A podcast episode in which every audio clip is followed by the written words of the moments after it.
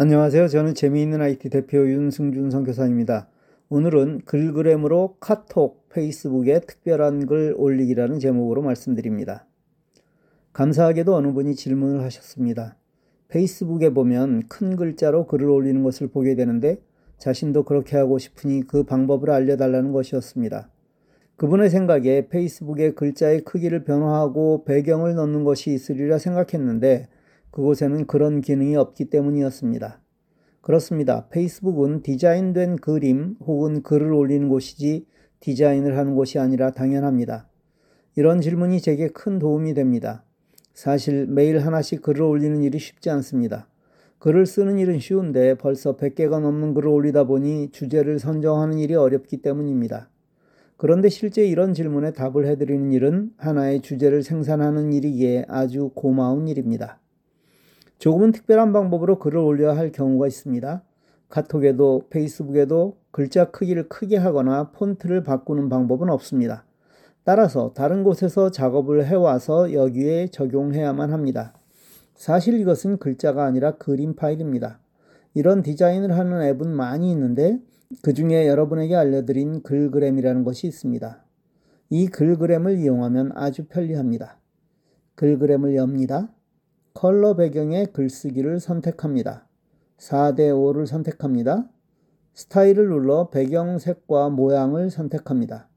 터치하여 글자를 입력하세요 부분을 터치하여 원하는 글을 씁니다.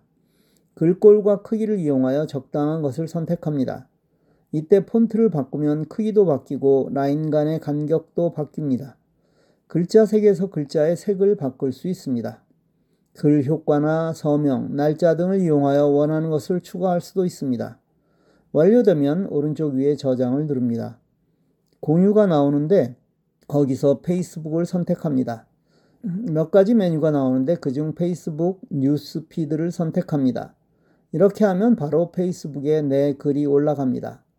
카카오톡으로 보내려면 공유에서 카카오톡을 선택하고 보낼 사람을 선택하면 그 사람에게 글그램으로 만든 내용이 바로 전달됩니다. 글그램은 여러분만의 카드를 만드는데 아주 쉽고 편리한 도구입니다. 이제 12월입니다. 감사 카드도 만드십시오. 또 생일 축하 카드를 만들어 매일 카톡을 통해 생일을 맞은 친구에게 카드를 보내십시오. 카드를 만들어 지금까지 설명한 방법대로 카톡의 나에게 보냅니다. 그리고 그 카드를 눌러 저장하면 내 갤러리에 저장됩니다. 카톡에서 친구 메뉴를 누르면 매일 생일을 맞은 친구가 뜹니다. 그분들에게 여러분이 만든 독특한 생일 카드를 보내십시오. 플러스를 누르고 앨범을 누르면 내가 만든 카드가 보일 것입니다. 그걸 선택하면 글이 들어간 생일 카드를 보내는 것입니다. 지금은 이런 방법을 몰라 그림을 보내고 또 축하 메시지를 별도로 보내고 계시죠? 이렇게 배운 것을 잘 활용해야 내 실력이 느는 것입니다. 그리고 그 카드를 받은 여러분의 친구는 여러분에게 더욱 감동하는 것이고요. 지금까지 발행한 주간 윤승준의 인덱스 파일을 가지고 계실 것입니다. 이것은 제게 개인 카톡으로 인덱스 파일 주세요 라고 하면 무조건 드립니다. 이 100개가 되는 인덱스 파일은 여러분의 삶에서 늘 일어나는 일들에 대한 해결책입니다. 문제가 생겼다면 이걸 찾아보시기를 바랍니다. 아마 대부분 해답이 있을 것입니다. 오늘도 읽어주셔서 감사합니다. 제게 감사는 다른 이들에게 나눔으로 대신하셔도 됩니다. 감사합니다.